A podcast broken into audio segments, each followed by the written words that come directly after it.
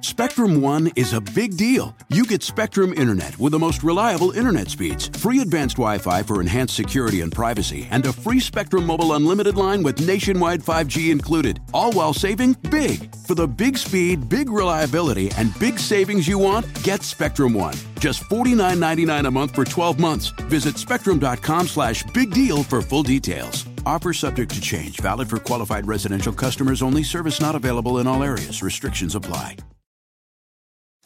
Hi, it's Martha Stewart.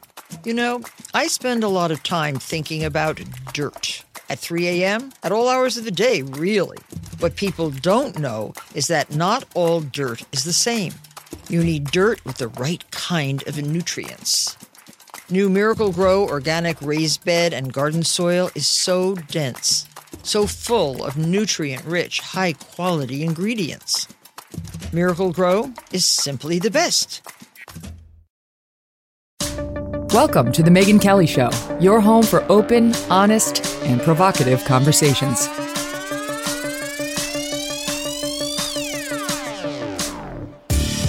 Hey everyone, I'm Megyn Kelly. Welcome to The Megyn Kelly Show. Happy Tuesday. Well, another day and more leaked video. Media Matters dropping another piece on Tucker Carlson. I can't. Can you? I can't. It's so absurd. It's so absurd. It's so obvious. Ah. Plus, someone's now leaking against Ron DeSantis, too. Boy, if you lean right, you better watch everything you say and do because somebody's probably taping you right now, waiting for you to stumble or become a public figure or just to hurt you in any way. Okay? I think most people on the right already know that and have been behaving accordingly. Uh, but the thing is, most people on the right or in the center don't live their lives uh, trying to ruin other people's other people for their casual moments.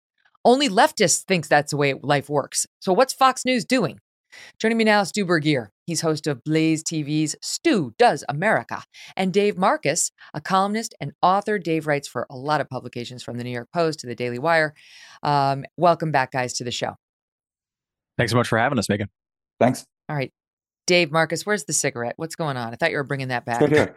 No, I, I'm, I knew I'll it. tell you, I'm, I'm, I'm, I'm very grateful that Media Matters has stopped complaining about me smoking on TV and moved on to Tucker. It's, you know, I, I, I appreciate that greatly. he's taking the heat, he's taking the heat for you. Um, I It's guess like that's same as good a place to start as anyway.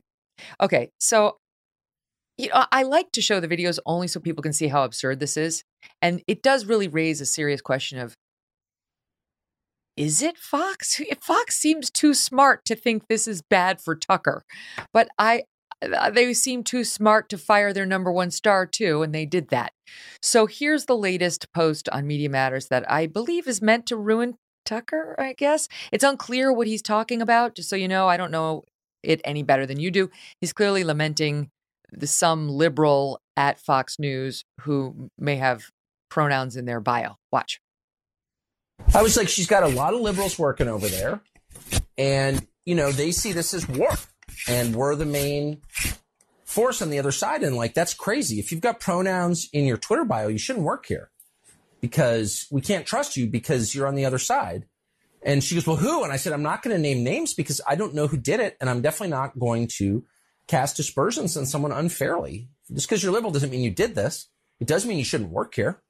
And Roger would never put up with this shit. Why would you do that? Do, do you know what I mean?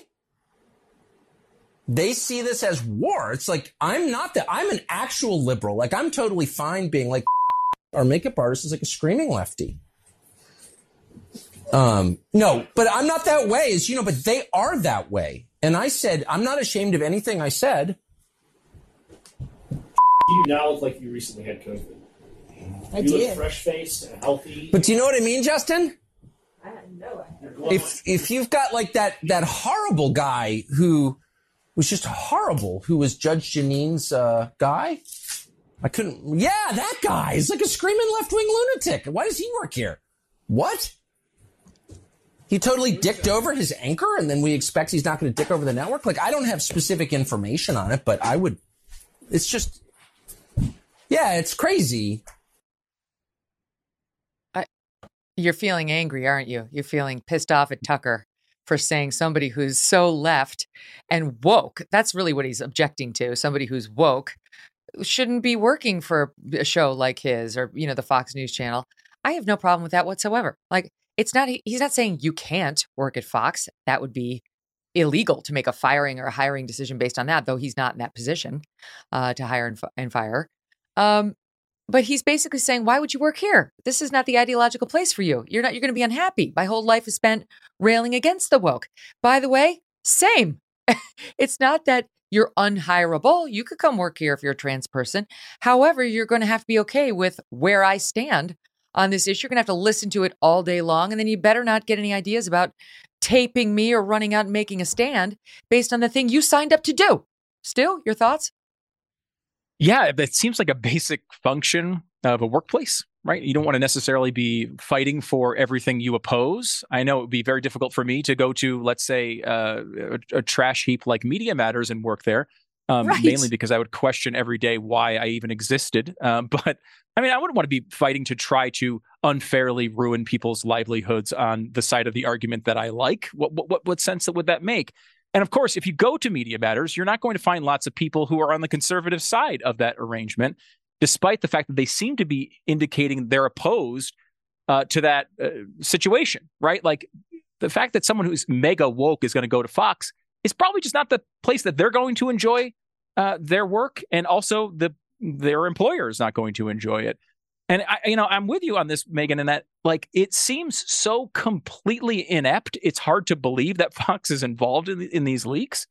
Uh, you know, uh, most of these leaks, I think, have come to the side of where you'd like Tucker Carlson more after listening to mm-hmm. them, realizing that maybe he is the exact same person behind the scenes that he is in front of the camera, which is not always the case in the media, as we know. You know, I think, and yet, maybe... and yet, who else? Who else would be leaking this? It's right. very clearly off of the Fox RDOME system. This is, I worked there for many, many years, 13 years. Mm. You have us an internal system. This is how they caught, remember the woman, I interviewed her who leaked the tape of Amy Robach. She cut the tape, yeah. she didn't leak the tape of Amy Robach saying, I had the Epstein story years ago. They buried it. And you could look at the system and figure out who cut it. You, the system shows you everything. You have to log in with your ID number. So there's no question that this was a Fox person and they must know who the person is. Now the real question is who did that person do it for and then who who was in charge of the clips after they were cut. I know I've espoused my beliefs based on my own dealings with Fox.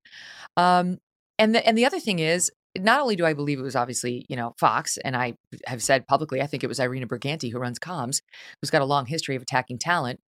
But let's look at, I'll put this one to you, Dave. Let's look at the first New York Times article that released the Dominion texts that Tucker had uh, been involved in that had been redacted for the litigation. So only Fox and Dominion had access to those. So it was one of those parties.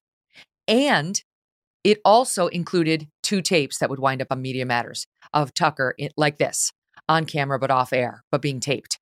Now, there's only one party that I just mentioned that would have access to both of those things. And it's not Dominion. Yeah, no, look, I mean, it, it's a great point, and I feel like you know, at, at, this point, we'll probably know the Supreme Court leaker before we know whoever's, uh, you know, doing this leaking. Right. Um, Maybe but, they'll know, get the, the Supreme Court marshal on the investigation of who's doing the Tucker leaks. could be the same person. I mean, maybe it's all Sonia Sotomayor. Who knows? Um, I shouldn't have said that. Um, you know, I think Stu makes a great point though about this leaking, and I think it's why we're all confused as to why anybody would think that this makes um, Tucker look bad. Is that what Tucker has and what really made him special, and the reason that that he and Fox were able to create this unbelievably impactful um, TV show together is that he's authentic. I mean, anybody who's like sort of spent time with him, you know, I interviewed him for my book, and it's some of the most insightful stuff that's that's in my book. Um, he is who he is, and that's kind of rare on TV. Uh, and and Stu's right. I mean, this just shows it to you. It's it's absolutely baffling to me that anybody could think that this is damning at all. I mean, it's it's innocuous. It's it, it it's very strange, and and and it's unfortunate because, like I said, you know, what Fox and Tucker created together was something extremely special. Um, and and it really is a shame to see it uh, end this way. I guess it's you know not not unheard of, but it's it's sad. Well, but I mean, it's more pernicious than that because it's clearly an active campaign to destroy.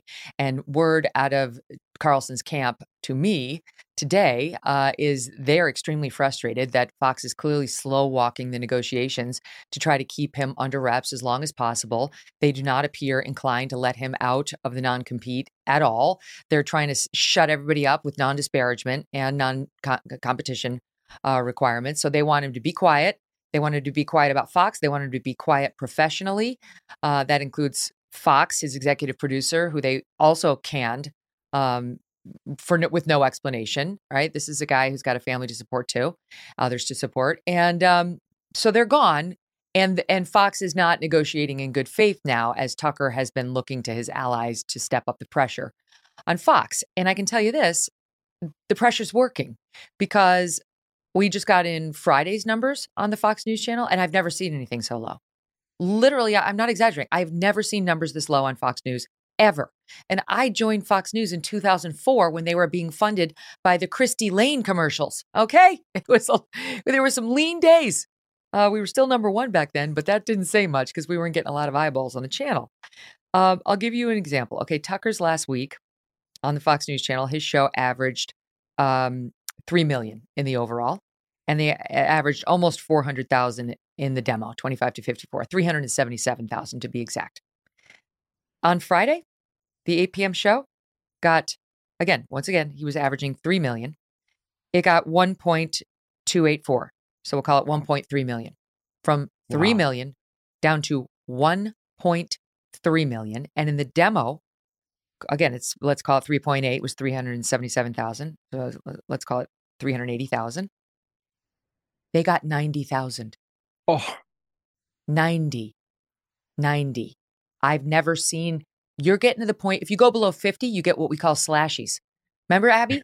We used to laugh at the Morning Joe crew because they'd get slashies every every day. We're like, these people are so self important. They have fucking slashies.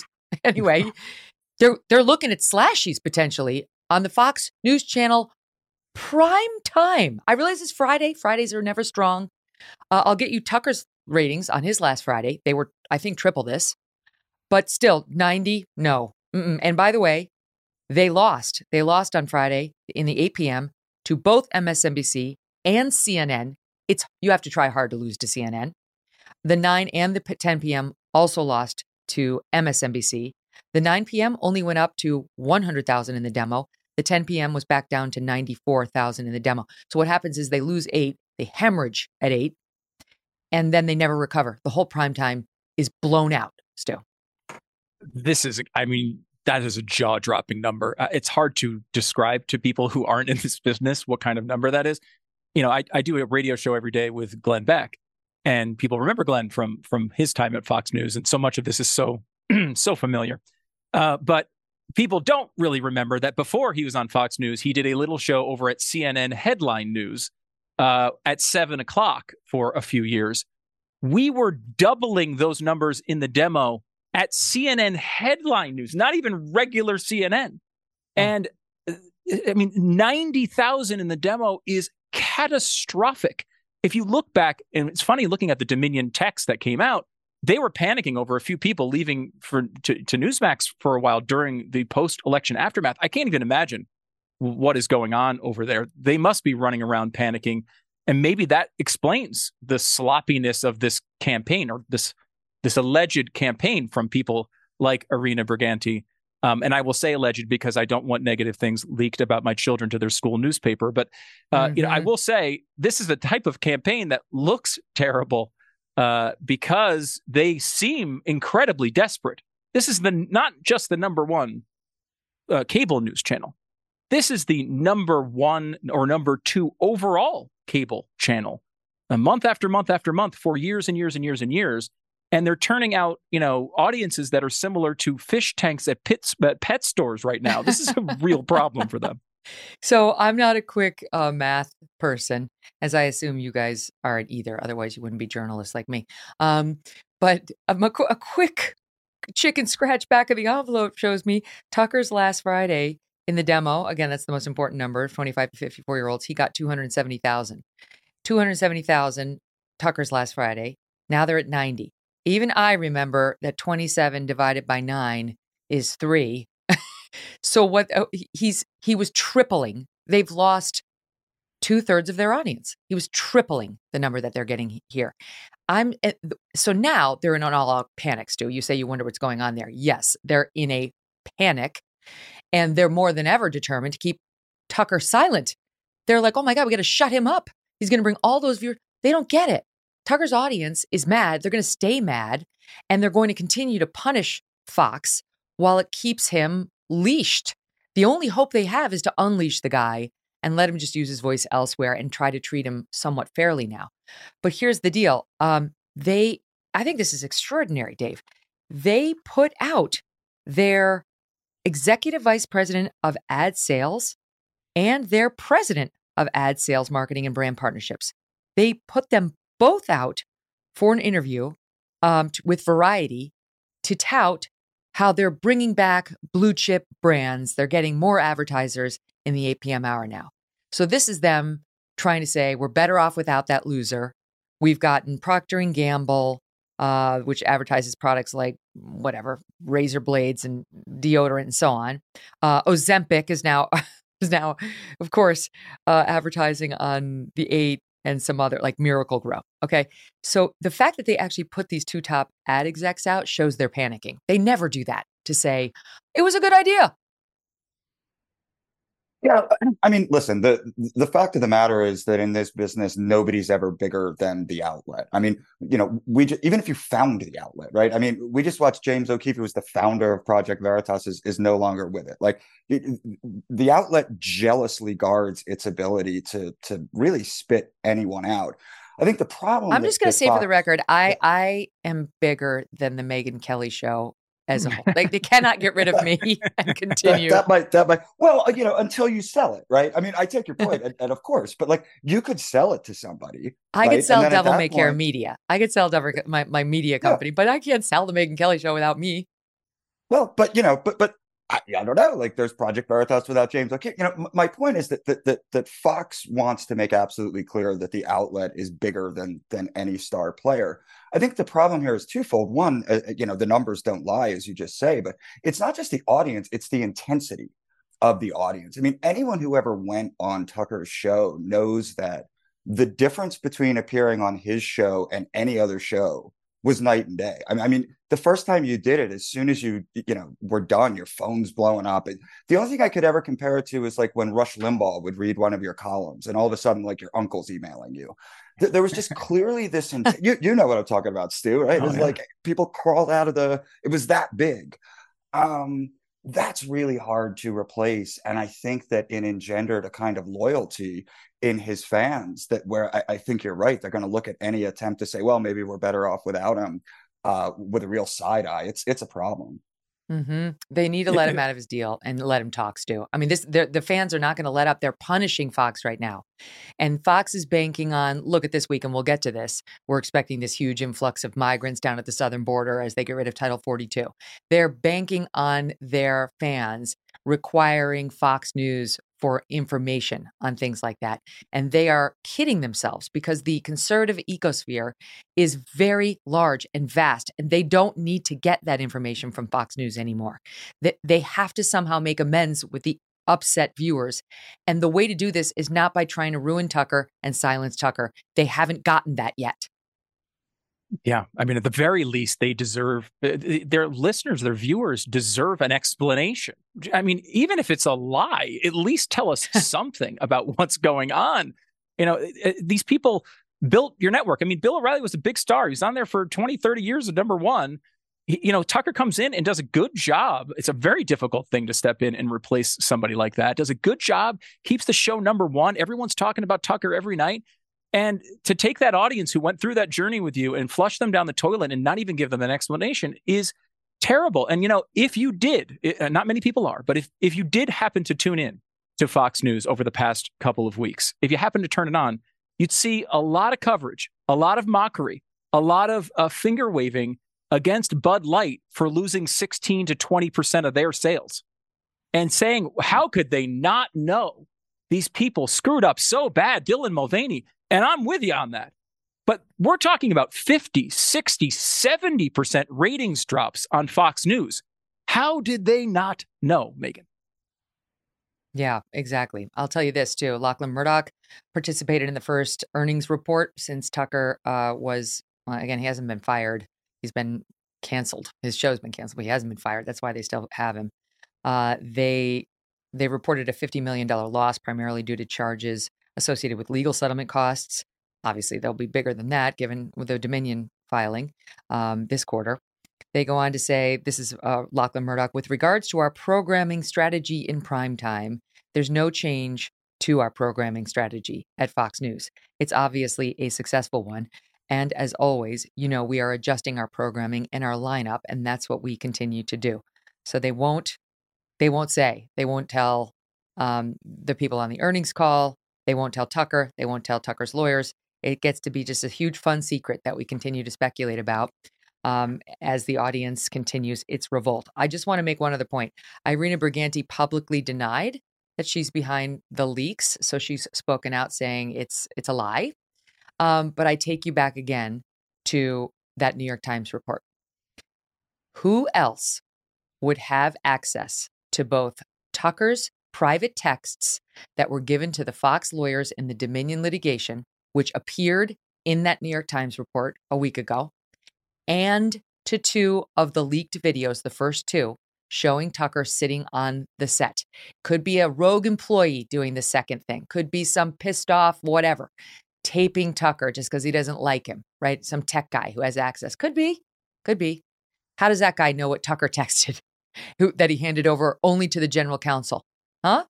Ask yourself that because the same person was undoubtedly supplying the New York Times. It, didn't just so happen that someone, either on the Fox side or the Dominion side, provided the New York Times with those texts. And then that errant tech person just happened to pick the same reporters on the same day to forward his first two leaks before he caught on to me. That didn't happen. Use your head. So she can deny it all she wants. That's her history. She's denied many, many leaks that she's done about me and others. I take you back to the Roger Ailes days when she was protecting him and not the women that she was supposed to be protecting at the company, and then denying that too.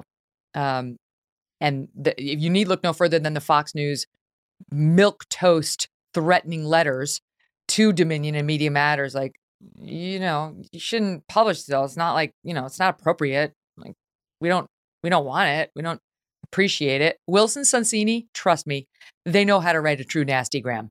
That's not what they did there. So the, the writing is right there for anybody who's smart enough to read it. Okay, we'll continue to follow it and figure out what the next move is. Speaking of leaking, Ron DeSantis had some traitor leak on him.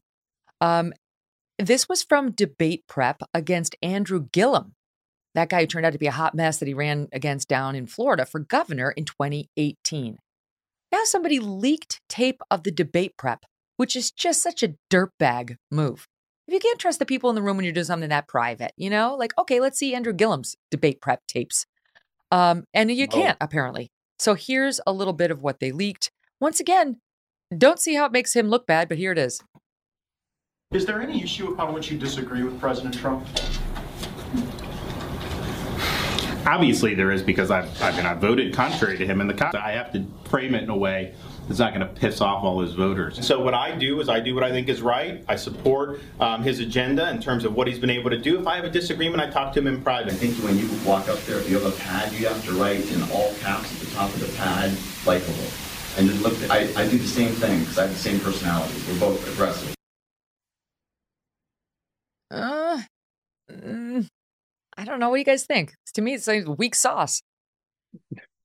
I, Seems I like he looks good. I, I, like I, I think that's not only does he look fine, but that's actually the right answer, even today, in regard to Trump. Right? I mean, Ron DeSantis is not in a position where he can go around saying like Donald Trump was a horrible president. Right? He's on the record saying that Donald Trump was a good president. So he has to run a campaign where he says something along the lines of Donald Trump was a very good president, but here's why I can be more effective because I have a different set of skills. That's exactly what I saw there. And I, I can't imagine why anybody thought that would hurt him. So Matt Gaetz was there. He was there um, doing the debate prep with DeSantis at the time, as was Byron Donalds, uh, who we've had on the show. And Matt Gaetz put out a tweet that reads I ran the DeSantis debate prep in 2018 Though I prefer Trump for president, bigly, the release of these videos by the person operating the camera. He names the person, doesn't name him, name him, but he identifies who he believes it was. By the person operating the camera is disloyal hackery that I do not abide. Staffers who leak on the candidates they've done work for deserve the reputations they get. That's pretty extraordinary. I don't know how he knows that was the person, but now you got to worry about your tech crew, right? Now you got to worry about the guy who's actually shooting the debate prep so you can watch it back later. This disloyalty, I, is this a growing thing? You know, we're taping we're taping the anchors now and they're more casual moments. We're taping the presidential candidates and these disloyal hacks. That's the right word by Matt Gaetz. Release it publicly? I think it is getting much, much worse. And and we're going to see a lot more of this, I think, unfortunately, over the next year, right? I mean, Ron DeSantis is probably going to get into this race. And his team and the people around him back in 2018 when he was running, you know, a lot of those people were really big Trump supporters. And I think the alternate is true as well. A lot of the big Trump supporters, people that I know who are huge Trump supporters, have decided to decide with Ron DeSantis in in the uh, in the uh, primaries coming up there's been all sorts of backroom conversations and coordination and and strategy sessions between these two sides and now they're going to go up against each other in which seems like a increasingly ugly battle. I wish this wasn't the case. I mean, look, Donald Trump did a lot of good things when he was in office. We uh, you know, Ron DeSantis has done a lot of really good things for Florida. They're both eh, have really important messages and I think can improve the country certainly from where we are the fact that they're going to want to, you know, murder each other for the next year, I don't think necessarily is a positive for the country. But I mean, you look at these debate tapes, and I think one thing it might remind people of is the fact that he was debating Andrew Gillum, and, and he won that race by 0.4% in mm. 2018. And then he ran again and won by 20 points. This is a guy who has a really good record and, you know, look, Donald Trump was on record saying he was a good governor. He's now, you know, we're in election season. That's sort of reversed. I don't think that's a smart strategy for DeSantis to do the same, to totally reverse on him. He should be clear. Donald Trump did some really good things, but my approach can be better. I think Dave's completely right on this you know, say the things that he give him credit. Be honest. People want to hear honesty. Say, yeah, he did these things right, but you know what? There's some bad things too. I can improve on that, and I can I can further this in a way that Donald Trump can't. That's what he has to do, I think, to to actually win this primary. Couple things about the details on the report of this tape of him prepping. Uh, they say during one session, an advisor suggests that DeSantis should immediately, when he gets to the podium on the debate stage, write the word likable in all caps on the top of his notepad. They say this is because they believed both DeSantis and Gillum were, quote, aggressive, and they didn't want DeSantis to appear condescending. Now, this is interesting to me because this definitely is, I think, a problem for DeSantis when you look at his candidacy. I mean, we could go down the list of the Trump problems as we have for several years now. He's got some handicaps too, but this is DeSantis's. Like, can he relate to real people? Right? It's he's strong and he knows how to fight and he knows how to legislate and lead. But is he likable? Is he relatable? And to me, it reminds me of um, there was a Fox News young personality who I shall go nameless for the purposes of this discussion, who used to write. She used to write on the like a little note to herself right underneath the camera that read, don't forget to sparkle. Dave Marcus, you have that on your camera right now. Don't lie. I, I, always. I mean, I have it on my everywhere I go. I just try to remember to sparkle. Um, it's working. It's very, very low. Thank you. Um, but it is not a good sign if you have to be told to be likable. no, I, no, it's not. And look, I do think I, I do. People I, have talked to do wonder about that it factor. I mean, the fact of the matter is, in order to become president of the United States, you have to kind of jump through the TV in, in, in, a way that's compelling and meaningful. And that's, you know, it doesn't matter who you talk about Bill Clinton, George W. Bush, Barack Obama, Trump, they, they all have this. I don't think it's clear um, that DeSantis has it yet. You can teach it a little. Um, but I think it, to some degree it's it, it's either there uh, or it's not. And I do think that's a worry. Now, I think that the best moment DeSantis has had of late was his inaugural speech, and everybody went nuts over that. Remember, it was like, "This is Florida is where woke goes to die." Mm-hmm. Um, it was a really strong speech. He did a great job. um, and, and that's the Ron DeSantis that I think you need to see. But it it's not touchy feely. It's not. Um, you're you're right. It, it, it's not that kind of personality that we're used to seeing in a successful presidential candidate. No, that's not him. It's I don't think he's got that in him. Um, they are saying ABC News is reporting that he, DeSantis, and his team have already quietly begun debate prep for the upcoming GOP primary, saying that um, his team has been paying close attention to his facial expressions. This makes sense because you know he he had that weird thing in Japan where he did the like the head bobble thing. We've seen it a couple times. Like I don't know if that's involuntary or what, but they're working with him on that. And they also report that he is now likely to skip announcing an exploratory committee and instead expected to launch a full campaign next month. Is that a good idea? What do you make of that, Stu? I mean, is it a good idea for him? Like, forget the, just do it. Yeah, I think that is probably just the way to go. Everyone knows this is happening, right? There's nothing to explore. In fact, has there ever been a candidate who's decided to explore and then it, the result of their exploration was, no, I'm not going to run for president? I mean, that just doesn't even happen, right? Like, wait, you know, it's a, it's really more of a, uh, you know, you, you can raise money maybe a little bit that way, test the waters. But generally speaking, a guy like DeSantis is already one of the top two candidates in this race. If he gets in, he knows that. And so I, I think getting to it is probably something he's going to need to do soon just to keep up with the money. I know he wants to get through the legislative session and get as much passed as he can. And this is, a, I think, if there is a problem for DeSantis, this is probably it. I mean, Trump was really good at this, right? Like Trump, Trump can get you in a room and charm you. He can be funny. He can be uh, disarming. He's somebody that people, obviously, the media says what they say, but people generally like him yes, he does things that they don't like, but his actual persona when you're talking to him one on one is something that people generally enjoy. He knows how to schmooze people. DeSantis is not that guy. He's an Ivy League guy.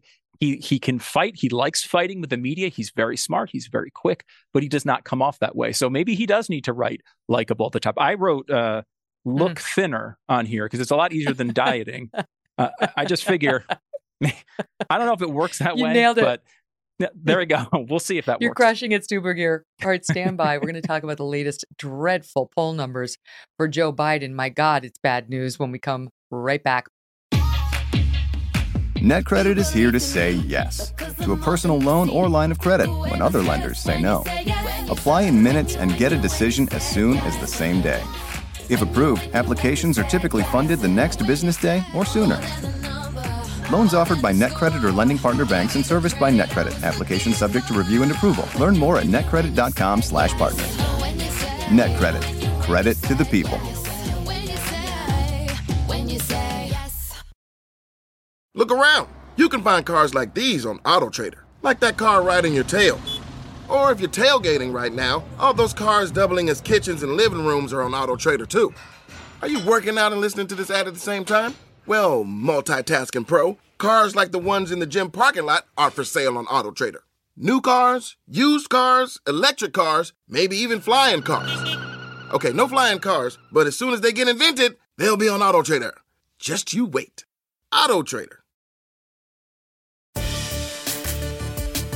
So, the polling.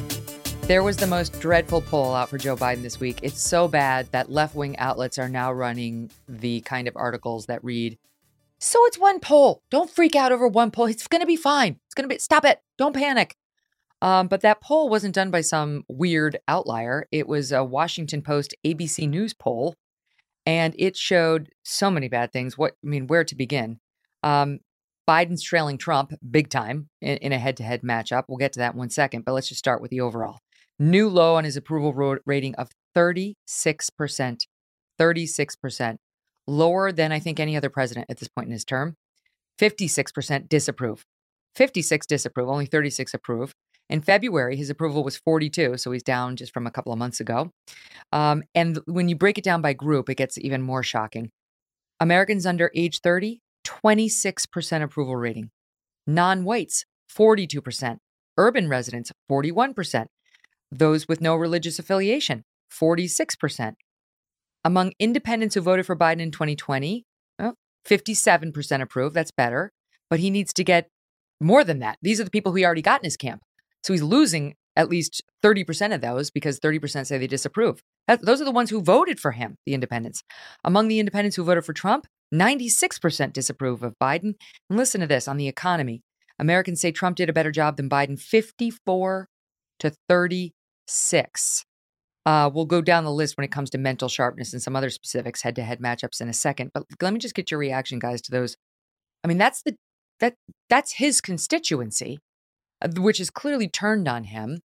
And we know that because he's already got 30% of his party wanting RFK or Marianne Williamson, Dave. And I don't know how he turns that around. I don't. I mean, is he above water with people named Biden? I, I, I it's not clear. Like, I'd, I'd, I'd like to see that poll number. Um, no, look, this this is a huge problem. He's clearly in, in, incredibly unpopular, and you know, you mentioned RFK Jr., and I'm very interested in that. I have a piece up just today at the Daily Wire where I think we all looked at that like 20%, and our, our immediate reaction is like, that's just anybody but Joe, right? That's just, you could put Bart Simpson there and he gets 20%. I'm not so sure about that anymore because in RFK Jr., you have a candidate who's against the vaccines, right? Which is totally against the Democratic Party, which is the party of vaccine boost. He's expressed um, skepticism about the war in Ukraine, which is again something Democrats don't say. Just this week, he said that biological men shouldn't play sports with biological women. I'm starting to wonder if this more moderate lane in the Democratic Party that that no longer exists because there's no more Kyrsten Sinema, there's soon to be no more Joe Manchin um, if there aren't Democrats who want that um, and are expressing that in these polls, I, I, I think it's too soon to say that, but that really jumped out at me that that, that an RFK Jr. could be at twenty percent. Mm-hmm. Oh my God, I would pay anything to see those two debate. I mean, of course, the Democratic Party has already said it's not going to happen. They would never subject Joe Biden to that for reasons like this one. Here's just the latest gaffe Stu as Joe Biden at an event the White House planned prepared by his own staff with you always get pronouncers when you have a guest with a difficult name, you know, a name that you might find difficult. And he just can't do it. Here's the latest example from a White House event the other day. I honored a group of trailblazing artists with National Medals of Arts and Humanities. The group included groundbreaking Asian Americans like Vera Wang and and and Joan Shingang. I'm going to pronounce. Shanga Kawawa. I think oh, I pronounced it correctly. She can call me Joe Bitten. Oh God! Not only can he get that word out, he can't get out like even the word I think is a song. Like what? I understood nothing. Uh, it's a, it's, it's amazing. We, we, on my show, Stu Does America, we we have these segments called "Hail to the Gaff," and we just highlight things that Joe Biden has done. And we attempt to transcribe them. And like that's where most of the comedy comes from, trying to spell the sounds he's making. It's just remarkable over and over and over again. And that says nothing about the most of the time he's usually lying throughout the statement as well. Um, you know, it's it's really sad. People notice this, of course. I think this is a big part of why his polling is so bad. He was asked about why his polling was so bad in an interview with MSNBC, and and he said, Look, everybody who's running for reelection at this point in their campaign has been right around where I am. Well, I went through this. I went all the way back to Harry Truman on this one uh, to see if that was accurate. And there are no examples of any president ever who has the numbers that Joe Biden has and won reelection. There's not one example of them. He's sort of close. This was the basically at the bottom of where Reagan was before he really started his incredible rise to that massive victory and he's sort of close to Reagan, though still st- significantly behind. He is uh, the only one he's ahead of, all the way back to Truman, is Jimmy Carter, which you may remember did not win re-election. Didn't so, go so well. He, it's lying, it's gaffing, it's all of it together. Mm. There are the, these, are the, these are the numbers from the Washington Post ABC News poll on mental acuity. 63% say Biden does not have the mental sharpness to serve effectively as president. 63 percent of the American electorate feels that way. That's up from 43% in 2020 when he won. So we are up 20 percentage points after people got a good look at him and he came out of the basement. Uh, 54% say Trump has the mental sharpness it takes to serve effectively as president, obviously considerably higher than where Joe Biden is. When it comes to the head to head matchups, this is the thing that's really got people animated on both sides. 44% say they would definitely or probably vote for Trump. 38% say the same about voting for Biden. 44 to 38. That's a six percentage point advantage for Trump. DeSantis versus Biden, it's a five percentage point advantage. DeSantis. 42% say they'd vote for DeSantis, 37 say they'd back Biden. Um, I don't know. Andy McCarthy's got a piece up over at National Review saying, don't believe the hype. Like the Democrats want Republicans to believe that Trump can win. They they want Republicans to believe that because they're they don't believe it. They don't think the ladies in the suburbs will actually pull the lever for him, Dave. So they want the right to get excited about polls like this. Yeah, look, I mean, we've we've seen this dance before, right? I mean, we all lived through 2016 and there was absolutely no chance that Donald Trump could win. I mean, what did the New York Times put his chances like six, seven percent, something like that? And then lo and behold, there's tears in Brooklyn.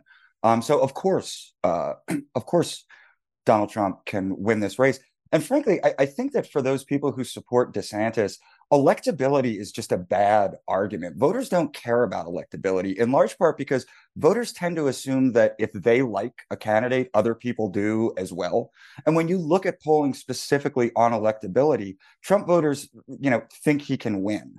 Um, so I, I think this is a bad issue. And I think that if you try to say to Republican voters, you know, really hold them hostage and say, well, if you don't support DeSantis, Trump has has no way of winning they're not going to believe you and it's just not a compelling message so i mean i i, I think I, I, really think that DeSantis's supporters would do well to stop making the electability argument. It's just never very compelling. Mm-hmm.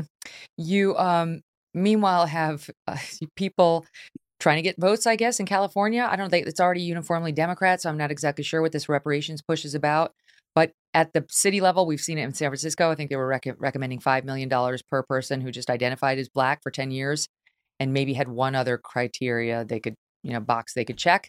And um, now the state is making a similar recommendation for reparations, um, which is, I think, $1.2 million to every qualifying Black resident, along with a formal apology. A form.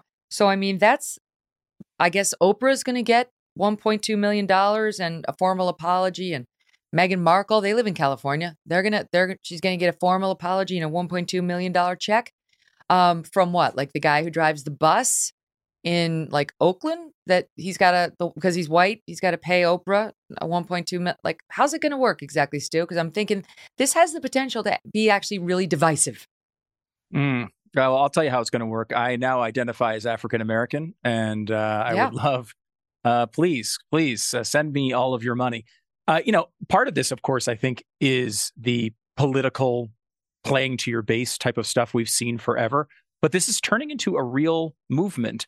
And I honestly think these numbers are so high, it almost hurts them. I would be much more scared of this if they were giving $10,000 away or $20,000 away, a number that was rational that they could ramp up over time. It wouldn't seem like it was that much.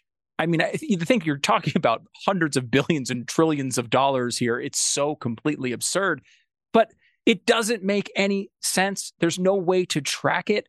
And honestly, like, why are we being held uh, responsible for the potential s- sins of our great, great, great grandparents? I had nothing to do mm-hmm. with this. I, I got right. news for you. I had nothing to do with slavery. I think slavery is an abhorrent institution. I believe in a limited government that wouldn't even have the capacity to institute slavery in any capacity. Um, I, I, I think it's uh, uh, we all do, right? And the fact that you know I'm not responsible if I had a great great grandparent who killed somebody, who stole from somebody, who committed some terrible crime. The fact that now I'm going to be held responsible to fund multiple generations away from someone who I don't even think I have anybody in my family who did this.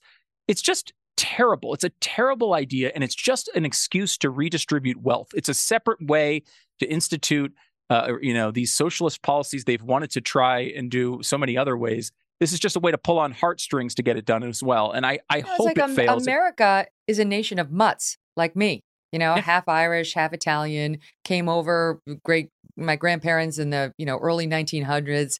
They had nothing to do with slavery. They were in Italy. They were in Ireland. they they weren't, but they'd nothing. And I'm not cutting a check to anybody. I mean, if the Californians want to eat their own, go for it. I, I don't really care.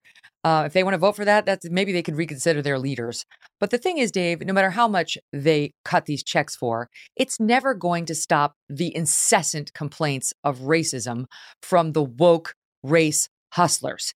Even when they came to this conclusion, you had the people standing up saying 1.2 million per person who's black is an outrage. Here's a little bit of that.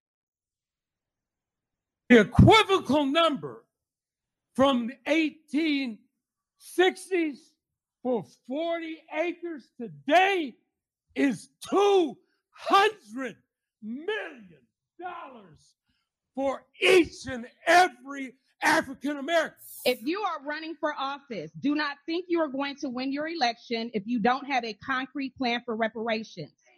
Biden, do not seek a second term unless it's accompanied by an executive order for reparations for descendants of American chattel slavery. We cannot forget or ignore the fact that we stole people from their native land. White America has turned a blind eye to this and say they should get over it. On behalf of myself, my family, and my ancestors, I want to publicly apologize.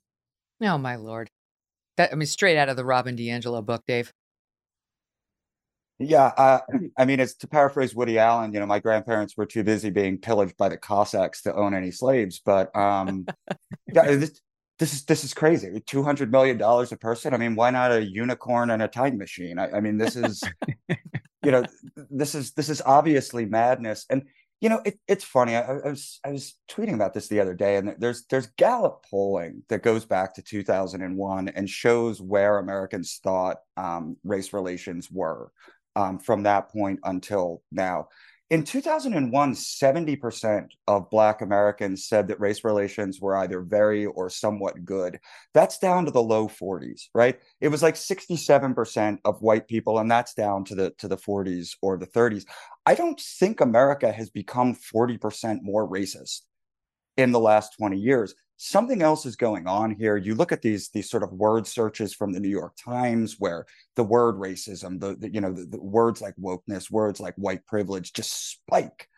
Um, and it's really a shame because this is not what things were like 20, 25 years ago. Um, and I don't know that it's I don't know that it's very clear right now how we how we get back. Mm, I I actually do think that all of this has a very high chance of backfiring on the left. I was just talking to my dear friend this morning, Stu, and she was a lefty. Now she's a registered Republican, thanks to the COVID insanity. She has um, some kids, and her one son was a committed lefty. He's a high schooler, right? I mean, whatever. That young people tend to lean left. And he was arguing with her as she was having this evolution. And you know what? He's he's on the right now too because at his super woke left wing New York school, they're shoving this stuff down his throat the race stuff, the gender stuff. And he sees the hypocrisy. He sees that, you know, kids who've got two black parents who are investment bankers are getting a leg up on the two white kids who are there on scholarship whose parents are blue collar workers, right? It doesn't matter to that school. One's oppressed, one's not, all based on skin color. So I actually think like this next generation generation has a shot of seeing how wrong this is because they're being forced to live it firsthand. Yeah, I think you're totally right on that. I think there's an actual chance here, and it's only because they're so insane, right? Like if they were actually being mildly sane, I don't, I don't know what we would do. But they've gone so far, so fast with the transgender issue and the CRT issue and all these things. I mean, I think there's a uniting principle for most people: never make a decision of any sort based on skin color. Just never do it. There's lots of other things to judge people on. A lot of people suck for totally different reasons. Judge them because they are idiots and morons, if you wish, but don't judge them on skin color. Don't make any decision based on that. That was always I saw I thought something that united us. We didn't always hit that standard, unfortunately, in this country, but we were getting closer and closer to it.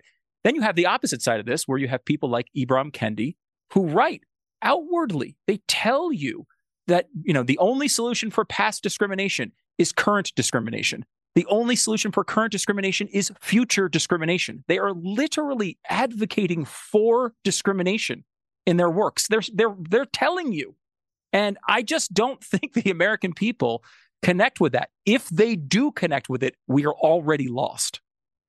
Yeah, I, I saw your tweet, Dave, that you wrote um, I don't think people under 40 understand that there was actually a time, albeit short lived, when basically everyone stopped caring about race. I agree with you. And I, that's the kind of thing that these woke BLM activists would be like, white privilege. That's your white privilege talking.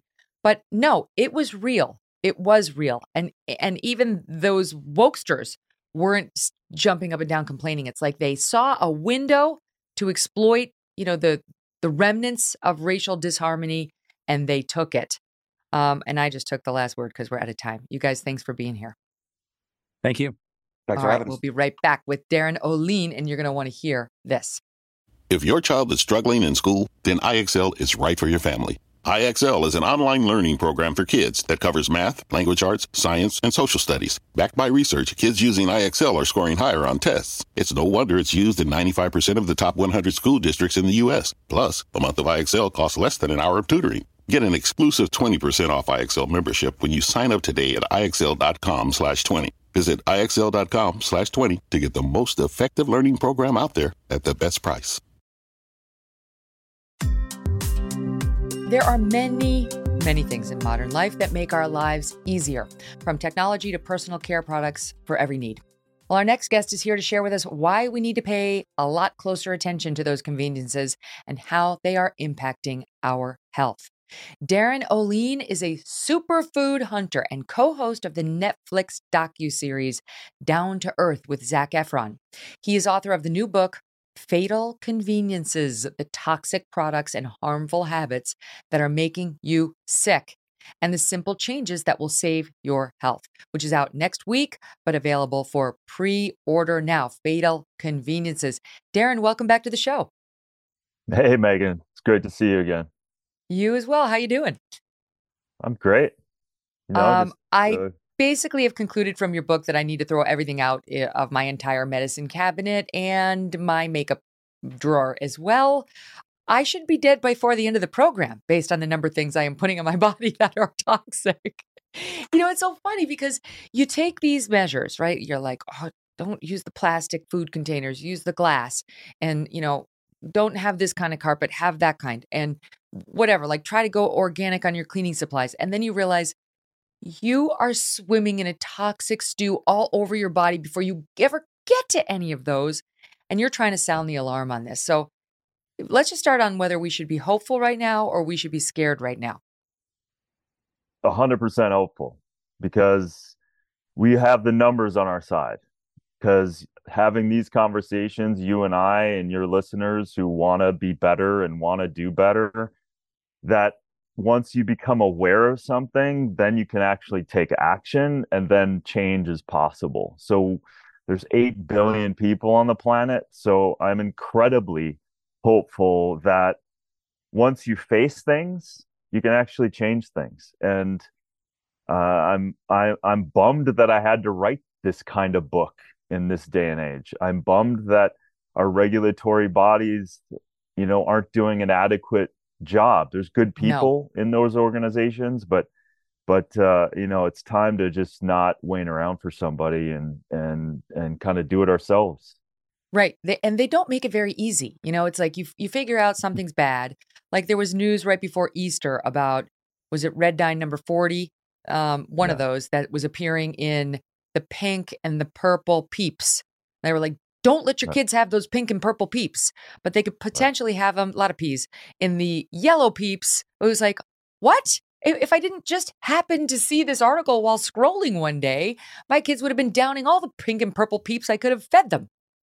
Yeah. Plus the, you know, the Gatorades, it's all over in the Gatorades.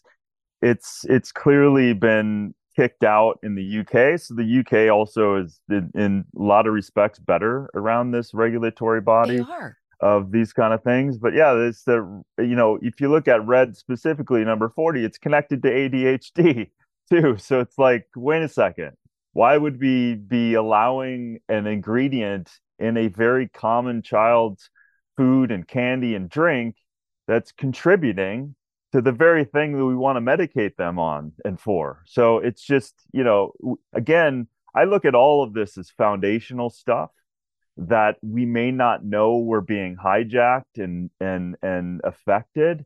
And so if we aware of that and and minimize you know listen like of course you can go into the overwhelm of i've got got to get rid of all of this stuff but you kind of you have to take it just with life. And life is you become aware and you take one thing at a time and you keep kind of getting better. I think that's that's the credo of living a great life so you don't have to get go crazy and throw everything away. You know uh, i'm kind of an extremist too but I, I i would probably do that. But but then it's overwhelming to try to figure out what you know what are the safe products. And and that's why a fourth of my book or a third of my book was all based in solutions. So people don't have to you know freak out too much about it. So let give us an overview of what are what are fatal conveniences. Give us some examples. Yeah well you know these are these are things that are lurking in our everyday life that we're doing uh that that unfortunately the the bodies that be aren't necessarily protecting us. It could be deodorants with aluminum salts in there that's contributing to breast cancer and uh, you know dysbiosis of our immune system. It could be uh, the shampoo it could be the moisturizer it could be the clothing that we're wearing the electromagnetic fields putting up to your head. Uh, many of these things is the PFAS that's lurking into the to the non-wrinkled beautiful shirt that you just bought you don't have to wrinkle when you travel. Uh, or you know the the the slippery packaging around food that the food doesn't stick to. All of these things are been created in a lab and they they expose themselves not only to us but to the food we eat to the drink we have even even the fatal convenience is water right? So it's amazing like that we can be 330 million strong in the US and all the in you know you know side note 2.2 billion people on the planet don't have water and don't even largely understand that there's clean water.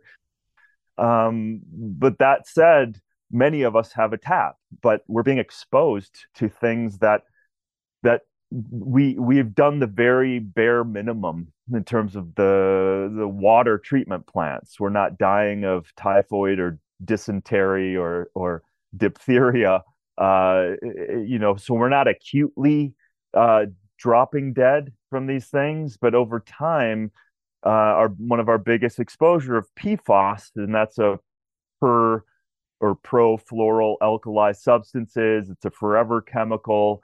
It's uh, it's everywhere uh and that's we're getting exposed via water. So if we're not filtering properly this is a massive fatal convenience. So so these fatal conveniences are are things that we're not even spending time on because I just buy the laundry detergent, I just buy my moisturizer, I like the smell of my shampoo, I like this shirt and uh, on the one hand, you think, hey, you know, how harmful is all that? And uh, it, it seems as though that uh, this exposure doesn't really it persists it's uh, pervasive, uh, not in our homes, on our on our bodies, what we consume, uh, and and and added up over time, it it poses some some big risk.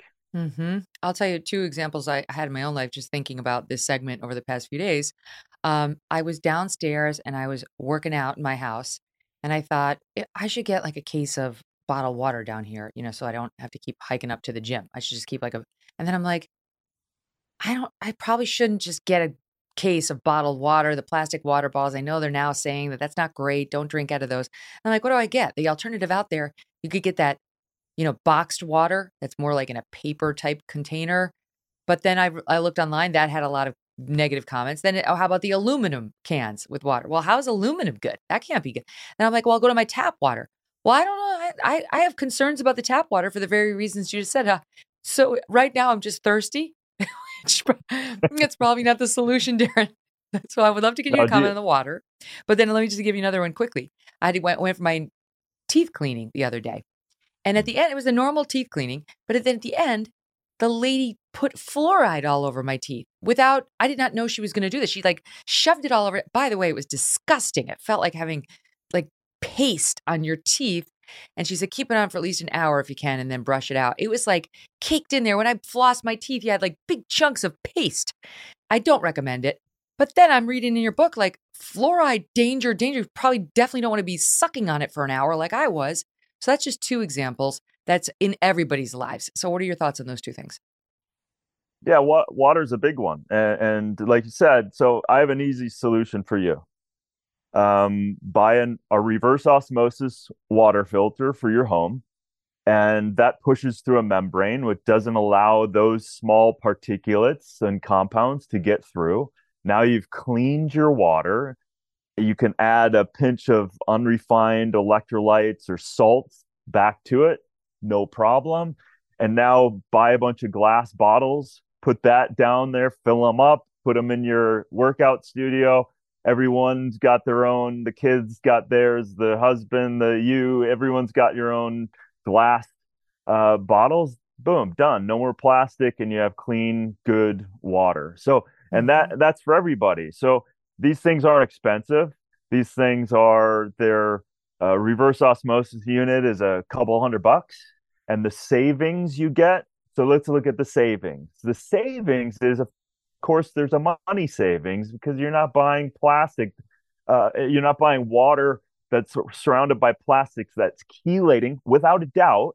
Uh, it's chelating um, phthalates, BPAs, BPHs. It's petroleum based uh, and it's leaching into you. It's mimicking estrogen compounds. So it's adding to endocrine disruption uh, binding estrogen in your body. So your body perceives there's more estrogen than what's actually natural, which creates a whole cascade. The the whole endocrine system works on minute changes. And so when you introduce any chemical exposure that's mimicking that, it has a has a downstream effect that's really bad. And that then that's a whole nother discussion of uh, leading to things like endometriosis, having periods earlier than necessary, menopause, having disruptions in menopause, either earlier or more painful, endometriosis, men's sperm counts plummeting.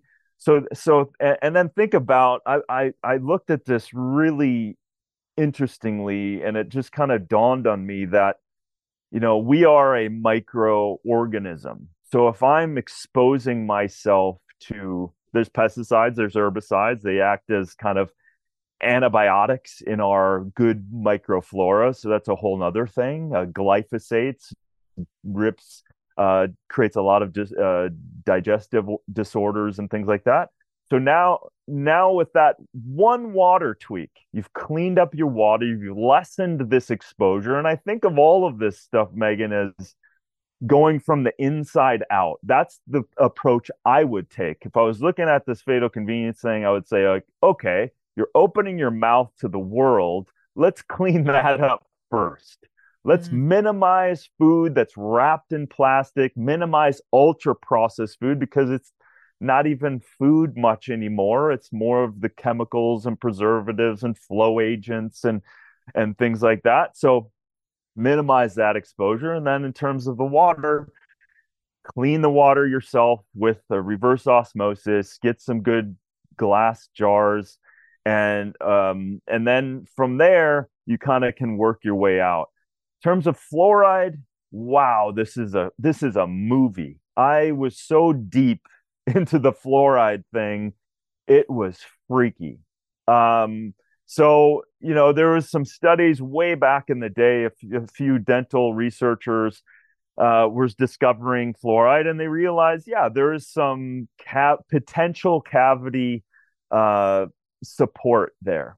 But but what, what they didn't take into account is naturally occurring fluoride, uh, or, or, uh, really it's called it's fluorine. Um, they they saw that in the dust bowl that when the, the, the dust off of the uh, central United States blew over it, landed up in this one kind of town, and they had mineral rich soil, and they had a lot of these naturally occurring minerals as well as fluorine. They had perfect teeth.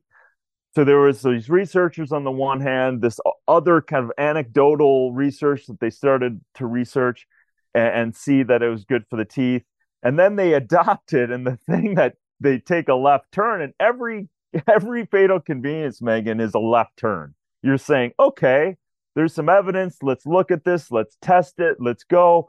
But then they take a left turn and the fluoride that they're putting in the water we didn't did we have a say in that by the way? No. You put a you put a you put a compound in there and it's a derivative of the aluminum industry and the the the herbicidal industry. So that fluoride is not naturally occurring.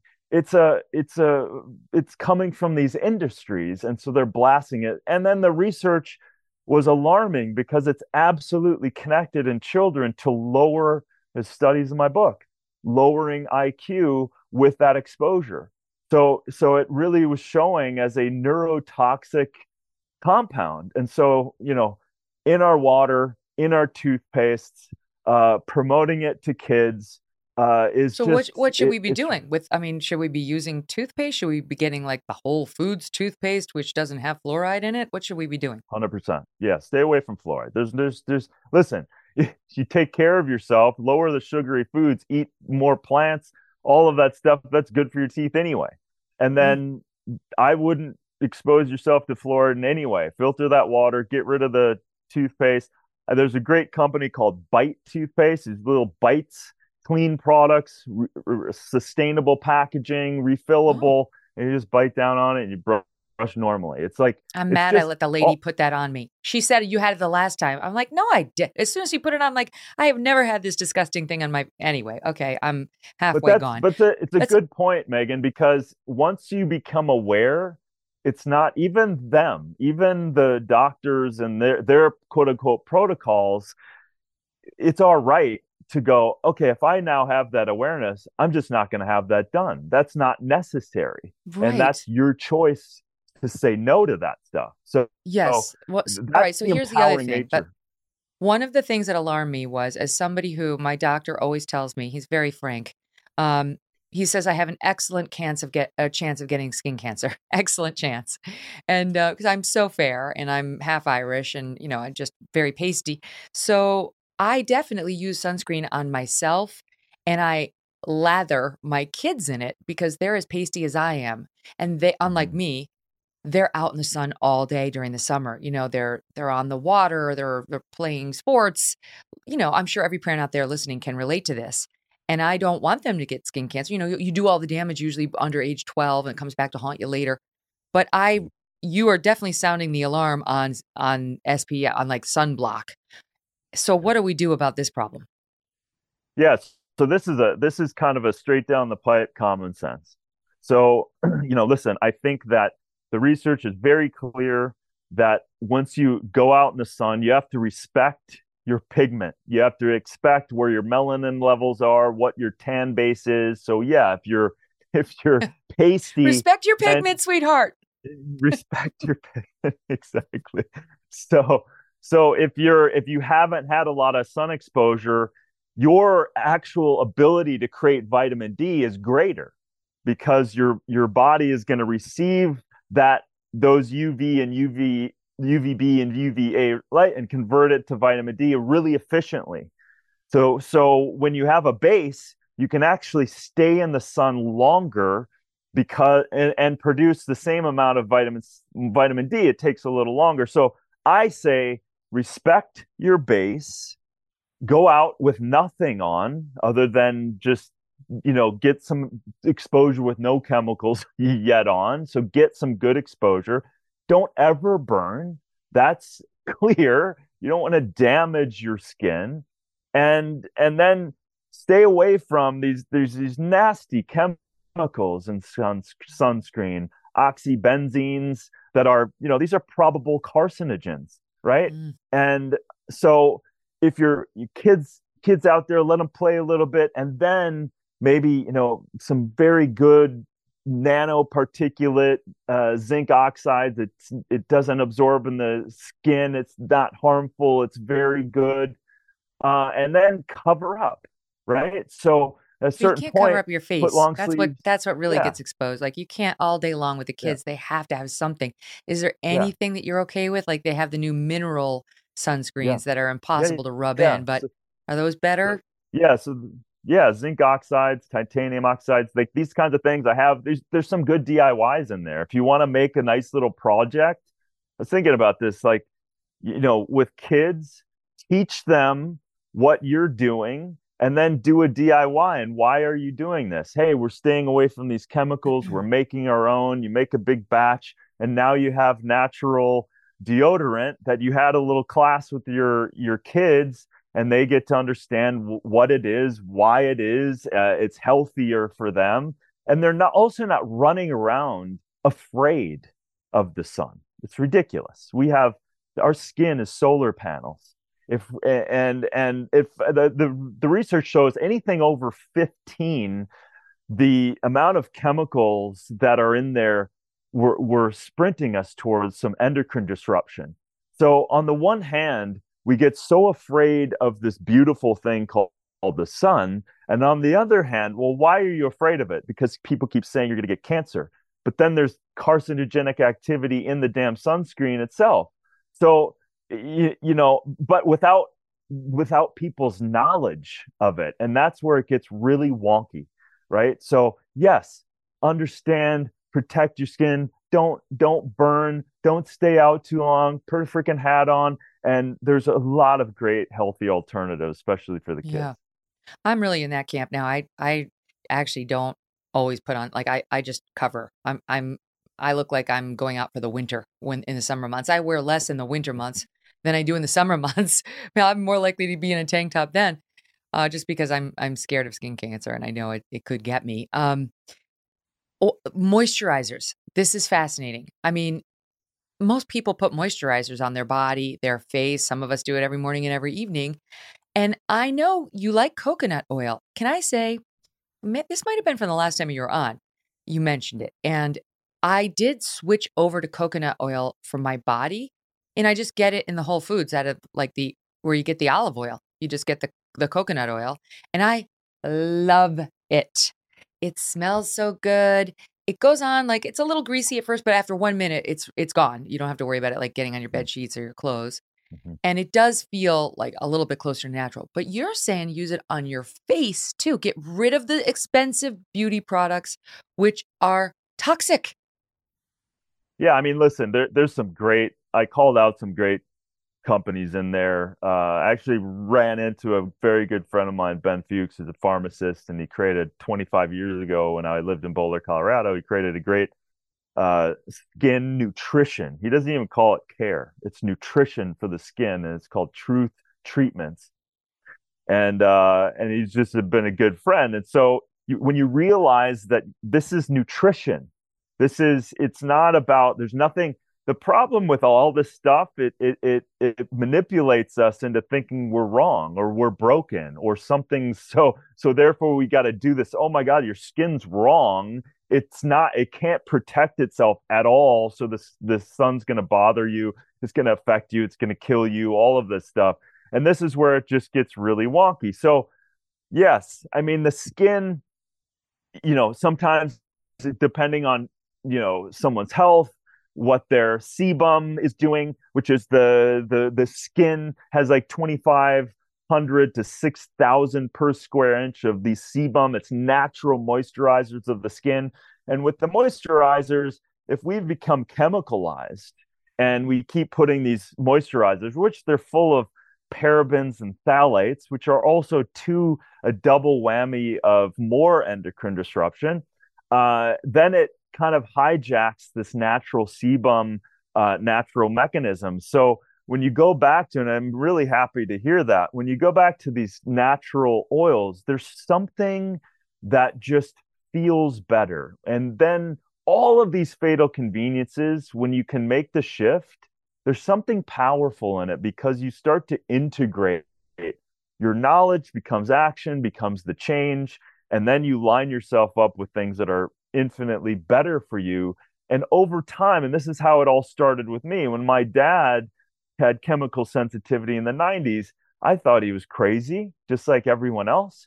But then when he would sell send the care package to me that I had to use in order to be around him when I came back from college, uh, I started to realize, oh, this stuff is harming me. I just didn't know about it because I'm human and we adapt so well. But our, our ad- adaptation uh, doesn't necessarily mean a good thing. Um, so so yeah, it's a lot of this stuff when you when I say it, when I talk about it, when I reveal it, it's shocking, but it's also a common sense kind of thing. Well, the thing is, I like the the whole body thing uh, for the skin makes sense to me. There's so much area, you know. That's like you should pay attention. You're going to cover your whole body in a product. You should feel good about that product. You know, the face. Mm, even if I start just using coconut oil on the face, uh, I like a lot of people also then cover my face in makeup. And I know you're Yeah. worried about lipstick and you're worried about eye makeup. Like that's a deal breaker. That's where we break up, Darin. Like we gotta. yeah, you have a couple brands that you say we can have, but even if I decided to stay with my current brands, you, you, I think your point is just cut out what you can. It's it's like try to limit. You don't have to shoot for perfect. Yeah. Yeah, exactly. I mean, and listen, on the side, Megyn, I just say, you know, play with some stuff. Just practice with it. And you can always go back. I mean, clearly you're you're in the position you're in, you always have to use some of these things. By the way, my ex-wife Eliza Coop used to take from she'd get offset. you know what? Coconut oil became the one of the great ways to clean makeup really efficiently off the face, right? So Really? clean it off. The coconut, yeah, Trying it was tonight. amazing Trying clean it tonight. off and then wash your face normally and um yeah so listen i'm not saying slather yourself with coconut oil even not even though i've done that a, a- for a long time but but there are better nutritional uh, products that you can put on your skin that are gifting for your skin um so so that's the shift and then in terms of makeup yeah i mean uh, there's some great beetroot uh diys i have in the book so so you can play with the beetroot and the bright you know red That's colors and stuff yeah well i would love to see it to to to see you try yeah, I would- I think that we could make a show out of that for sure. I I would I want to move on to food, but can I ask you about a couple like men's products? Shaving cream. Well, what, what are you supposed to use instead? Uh, easy. That that one's easy. Like shave in the shower. Your skin is already there. I I actually use my um natural cleanser. So when I'm cleansing my face, um, I'll just use that. So it's like a s- like a little soapy, and I'll just shave there. But I always, for 20 years, I just shaved in the shower. So And when you say natural anything- cleanser, you're saying that because you don't like soap either.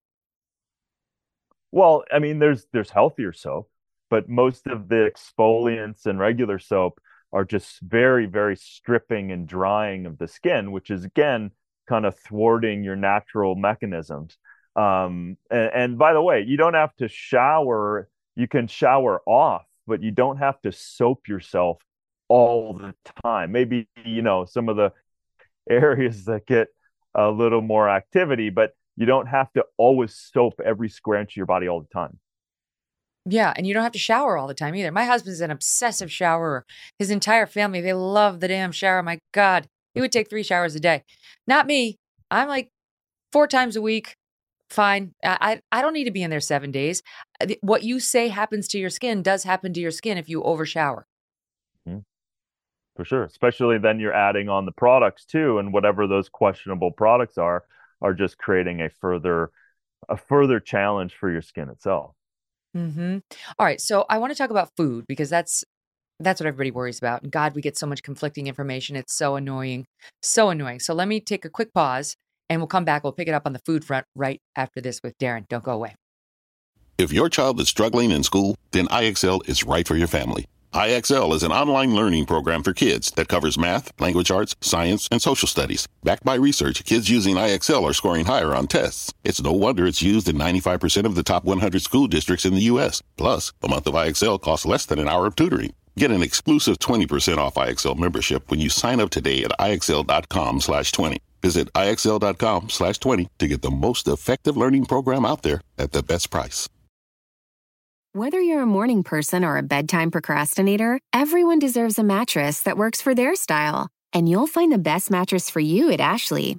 The new Tempur-Adapt collection at Ashley brings you one of a kind body conforming technology, making every sleep tailored to be your best. The collection also features cool to the touch covers and motion absorption to help minimize sleep disruptions from partners, pets, or kids. Shop the all new Tempur-Adapt collection at Ashley in store or online at ashley.com. Ashley, for the love of home.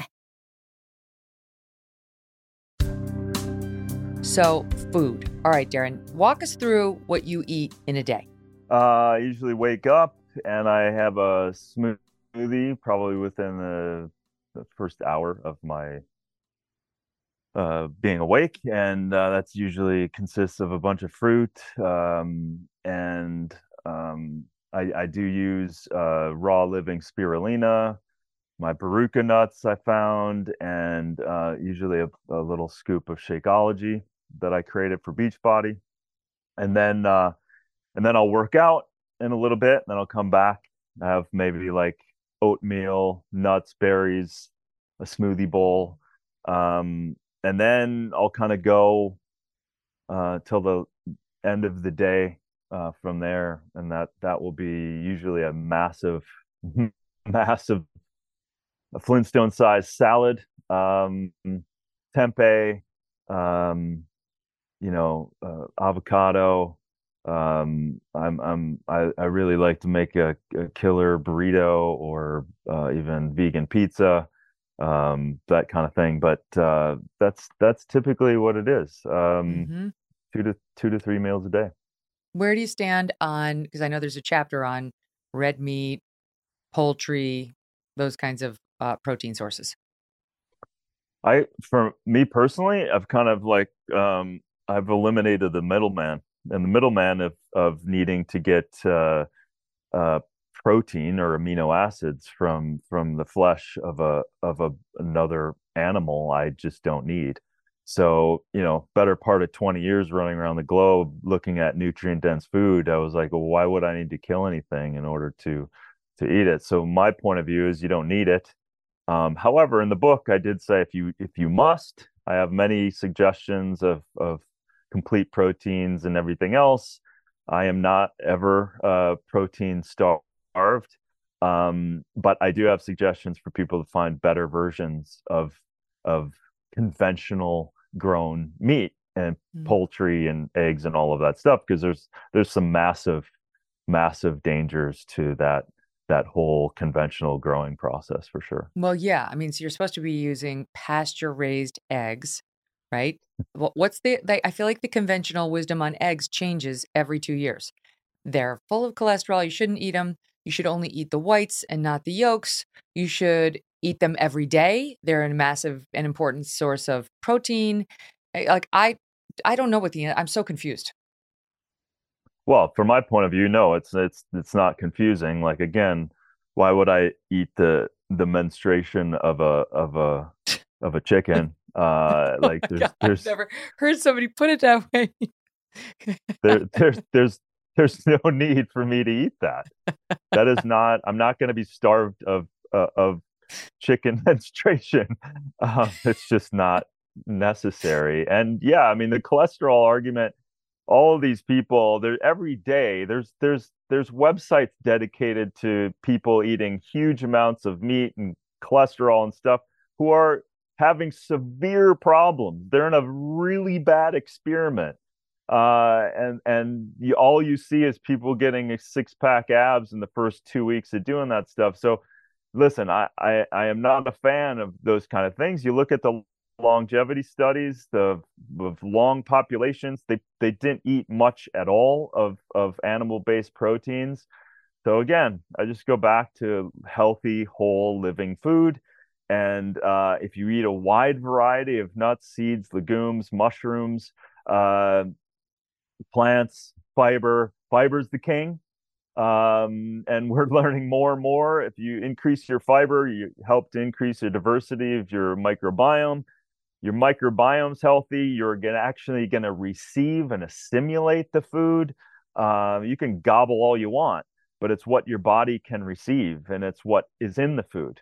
We we do know that over the course of the last industrial from the industrial revolution to our, us trying to maximize the food consumption, the nutrient value for sure, even the protein value has gone down in all in about 43 tested um, of uh, plants. And so so you you have to definitely kind of break free of that conventional uh, food thing that is going on and and try to grow your own food. We have 47 million acres of lawn in the United States.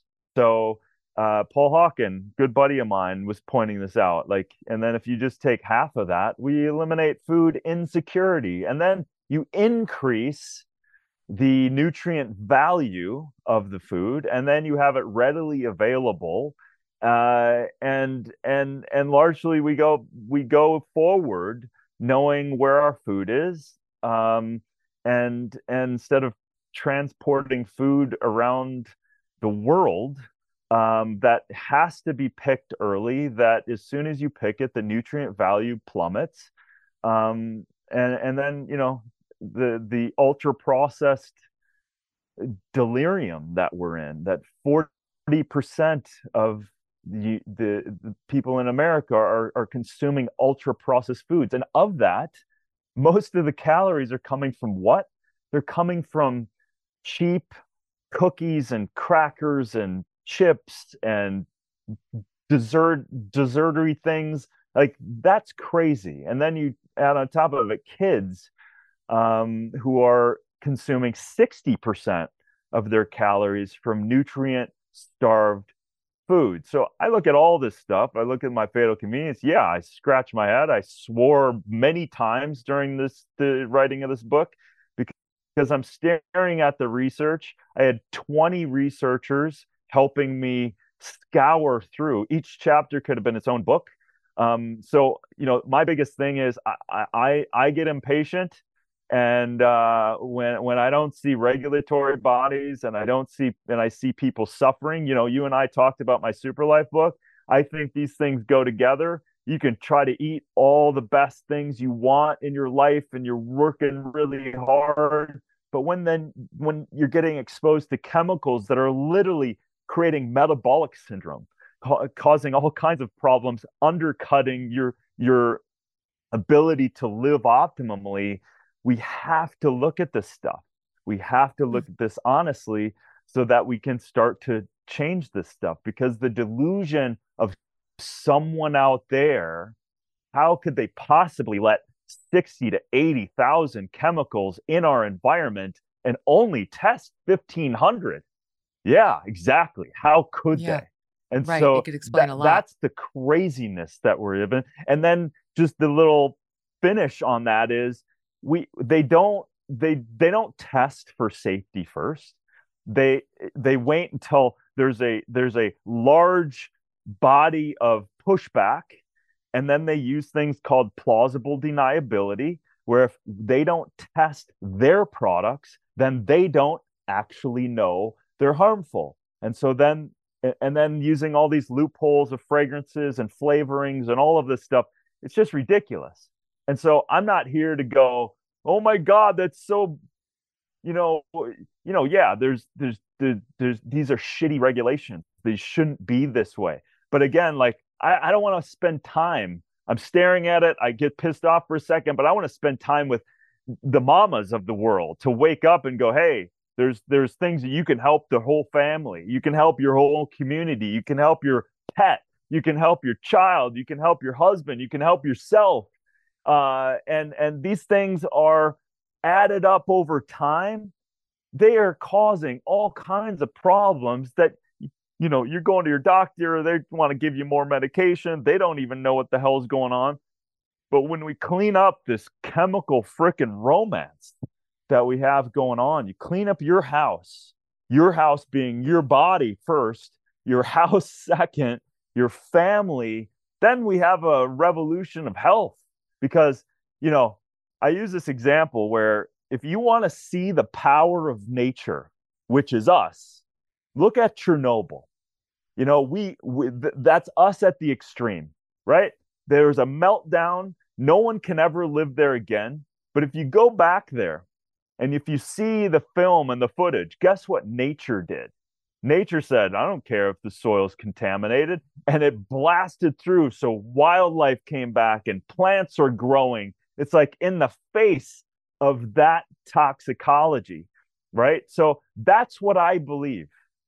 I believe that more powerfully than anything else that we, if we get the hell out of the way, if we get this shit out of the way and we allow ourselves to let life flourish, we are so freaking unstoppable and powerful.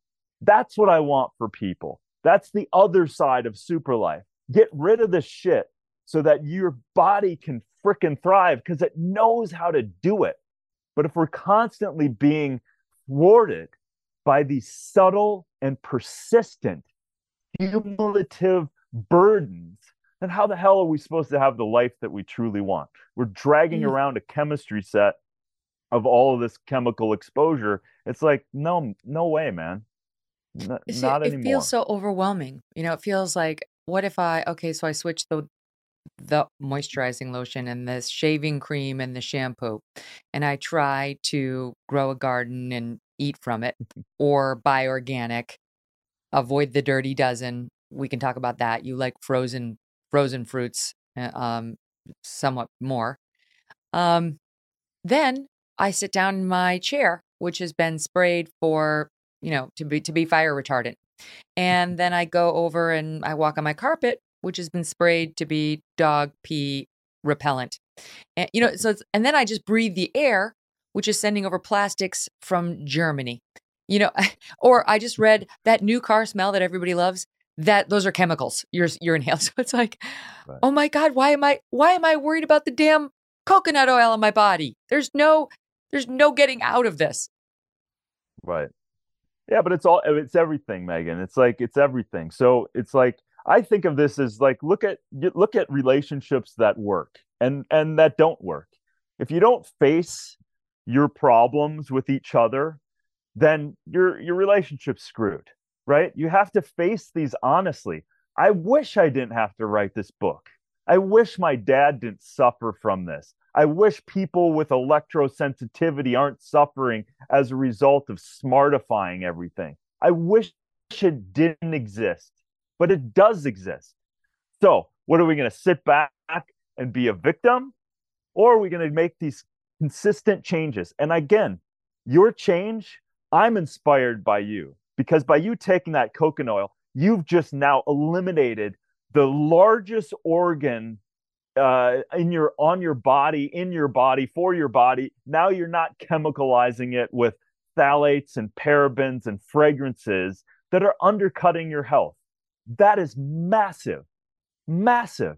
And then the snowball happens when you become an advocate for yourself.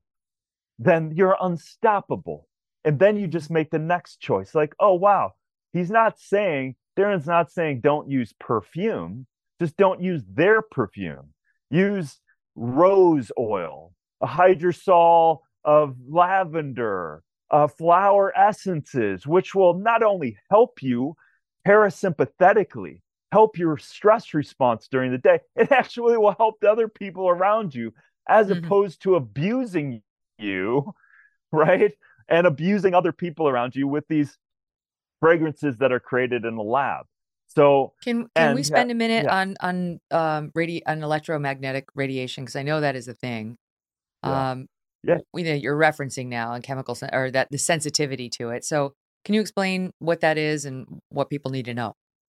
Yeah. So very quickly, the research is kind of it's a big rabbit hole, but even the WHO is pushing for the classification of electros sensitivity as a classification of a type of disability for people. And there's about i think about 17% that have that have acknowledged 17% of the people in this country that have realized they are electrosensitive. So obviously the easy one is a cell phone right so they they have studied that the FCC has some regulations to it but it's 20 years old and all they're really doing is taking in the thermal heat of those things, calling that a safety. But that's ridiculous because they are frequency generators in the electromagnetic field that they create. And so the research, I was uh, talking with da- Dr. Andrew Huberman about this, who started to dive into it too. And there's some very clear things that pop up. It is so weird because it's almost as if it's a chemical exposure. So, one thing is it opens up the blood brain barrier. Again, all of this stuff is by proximity and long use. So, if you take a call and it's five seconds, it's not really going to do much to you. But if you're taking a call all day, every day, Wi Fi, laptop, a cell phone, and you're swimming around in this, it shows that over time, blood brain barrier opens up. Proteins can go into the brain that aren't supposed to be there. And then a cascade of inflammatory responses can happen. The other mm. thing is it, in the, these fields, again, over time and proximity, if that cell phone is close to me, up to me, then that's where it gets really damaging. It creates free radical oxygen species, can compromise the immune system. And uh, and then the other crazy things are it's causing and more EDCs, endocrine disrupting activity in the body, and the motility and the sperm activity of men are going yeah. down, as yeah. well as testosterone. So so that that that is really really alarming so there's many different studies that kept showing that there's enough evidence around that stuff but again it's a little bit of like the tobacco industry and the telecommunications. They're like yep everyone acknowledged needs more study. But then you're like okay if, if you're showing that there's damage and you keep saying there's more study why the hell are you increasing all of this stuff? Because 1g 2g 3g 4g 5g they're all still here.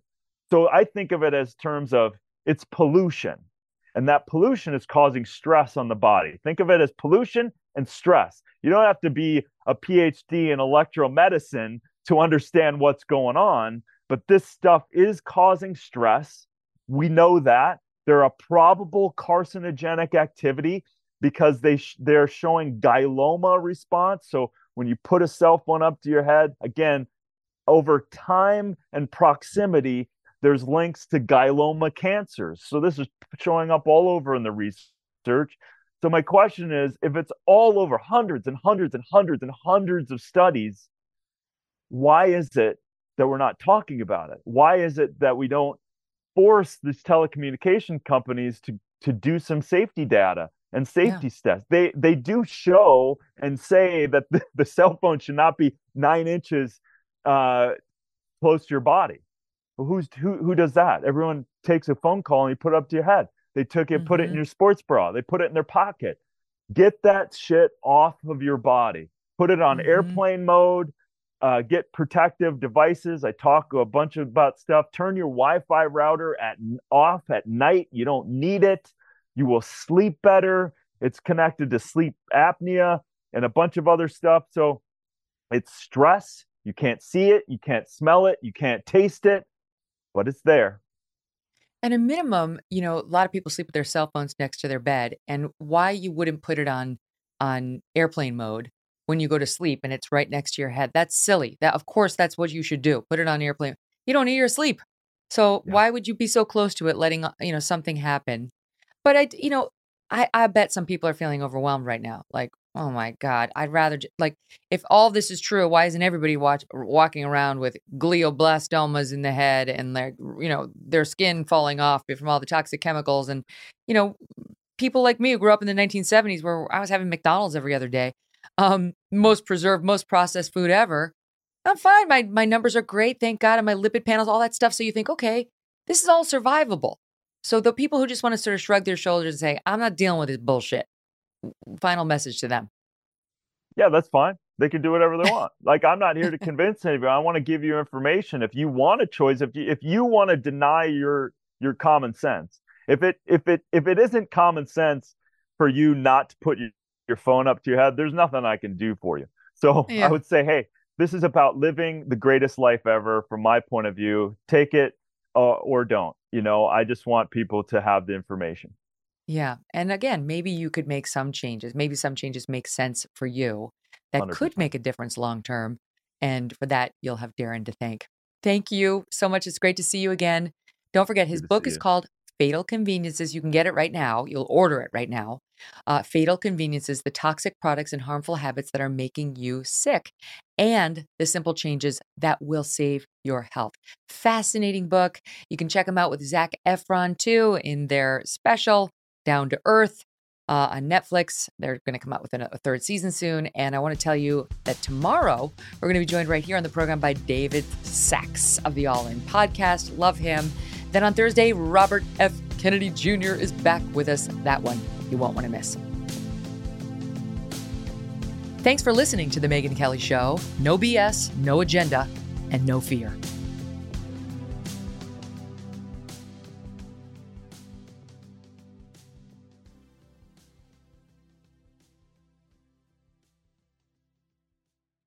NetCredit is here to say yes because you're more than a credit score. Apply in minutes and get a decision as soon as the same day. Loans offered by NetCredit or lending partner banks and serviced by NetCredit. Application subject to review and approval. Learn more at netcredit.com/partners. NetCredit. Credit to the people. The living room is where you make life's most beautiful memories. But your sofa shouldn't be the one remembering them. The new life resistant, high performance furniture collection from Ashley is designed to withstand all the spills, slip ups, and muddy paws that come with the best parts of life. Ashley high performance sofas and recliners are soft, on trend, and easy to clean. Shop the high performance furniture in store or online at ashley.com. Ashley, for the love of home.